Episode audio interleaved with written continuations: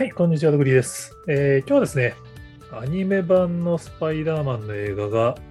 海外でなかなかなヒットになっているということでご紹介したいと思います。アニメ、CG アニメ映画、スパイダーバースシリーズって言った方がいいのかな。スパイダーマン、アクロス・ザ・スパイダーバースが、4週前ぐらいに公開された映画になるんですけど、公開4週目にして、初週以来の再びナンバーワンを獲得っていう。これ結構映画だと珍しいパターンだと思うんですよね。通常映画って、まあ、初週が一番大きくて、その後まあだんだん下がっていくっていうのが基本なんですけど、このスパイダーバース、だから4週目で1位に戻ると、まあ、日本でも、ファーストスラムダンクとか、まあ、あの、すずめの戸締まりとかも人気映画はそうなりがちですけど、実はあれなんですよね、今週、先週か、ザ・フラッシュって、まあ、これ DC 側のスーパーヒーローものですけど、まあ、実写のスーパーヒーローものが先週公開された結構大作、これも大作映画だと思うんですけど、それにあっさり4週目なのに2週目のフラッシュに勝っちゃったっていう。まあ、ちょこれはザ・フラッシュ側がなんか、初週は調子良かったけど、2週目で大幅下落したとかもあるらしいですけど、あとディズニーとピクサーによるマイ・エレメントっていう映画も3週前に公開されてて、これも抑えて1位になってるんですよね。まあ、スパイダーマンだからっていうのはあるかもしれないんですけど、すごいんじゃないかなっていう。まあ、これ、スパイダーバースのこう3部作の2作目扱いらしいんですけど、前作に比べると初週の売り上げが何倍とかなんですかね。2倍か3倍か忘れましたけど、すごいんですよね。で、本当はもうこれを週末に見に行って、これを記事に書く予定だったんですけど、ちょっと残念ながら次男が一緒に見に行ってくれるって言ってたんですけど、ちょっと体調不良で行けなくてですね、まだ映画見てません。見てないんで映画自体のネタバレもその、あの、評価も一切できないんですけど、でも、その、アニメ映画で、こんだけ興行収入いくっていうのは、ちょっと世界でもアニメ人気上がってきてんじゃないのってちょっと勝手に思ったので、ちょっと書いた次第です。まあ、当然、あの海外でもアニメ映画で人気があるのは、まあ、ディズニーを中心にあるんですけど、逆に言うと多分アニメ映画で興行収入高いやつってほとんどディズニーピクサー系で、あんまりこういうこうガチアメコミみたいなアニメって今までこんなに興行収入高かったこと多分ないんじゃないですかね。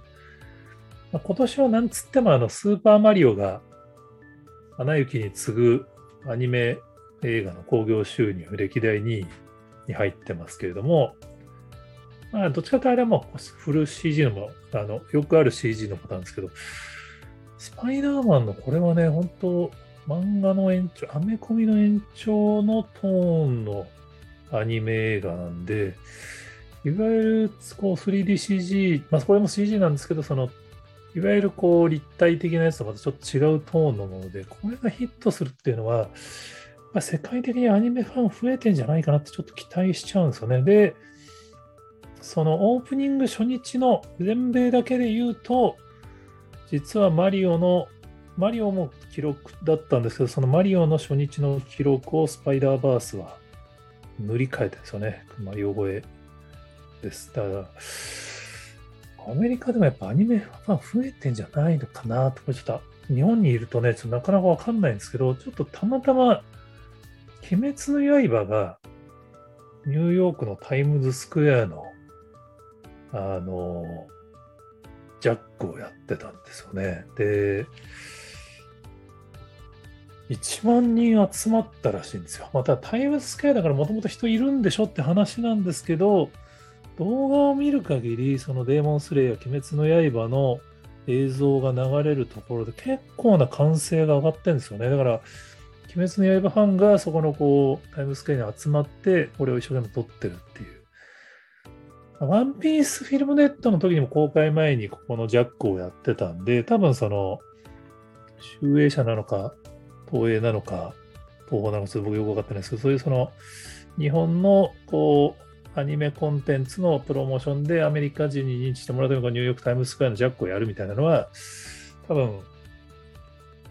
結構コスパがいいプロモーションということでやってるのかなって勝手に想像してますけど、これ、すごいっすよね。その、まあ、どうなんだろう。まあ、本当にコアファンが集まって盛り上がってるだけで、社会一般ではあんまり認知されてないのかもしれないんですけど、やっぱりアニメっていうと、まあ、世界的には子供向けっていう印象が強い強いって言われてきているのが、まあ、日本でも最近は大人も見るようになっているように、世界も時差で大人も見るようになってきてるんじゃなかろうか。まあ結構このネタ何度もツイッタースペースは取り上げてますけど、まあ、海外の人たちからすると、結構昔に比べるとアニメに対する風当たり変わってるみたいな発言も聞くので、いよいよね、ちょっとアニメの追い風が来てますよねっていう、その、まあ、東洋経済さんの特集でもアニメの、こう、日本アニメの海外での市場規模のポテンシャル6兆円とかね、30兆円みたいな話もありましたけど、日本のアニメだけじゃなくて、こうやってアメコミ系のアニメとかもあの人気が高まっているってこと自体は、こうアニメ産業全体にとってはすごいいい話じゃないかなっていう。ちょっとね、どんどん日本の作品、この流れ続いてほしいなっていう、ちょっと期待を込めて、はい、ご紹介です。ちょっとまずね、スパイダーバース、本当は見に行かないことにはこれがどうなのかっていう話は一切できないんですけど、世界的にアニメ盛り上がったんでちょっと楽しみだなっていう話でした。えー、他にもこんな話してますよって方がおられましたら、えっ、ー、と、コメントやツイートで教えていただけると幸いです。今日もありがとうございます。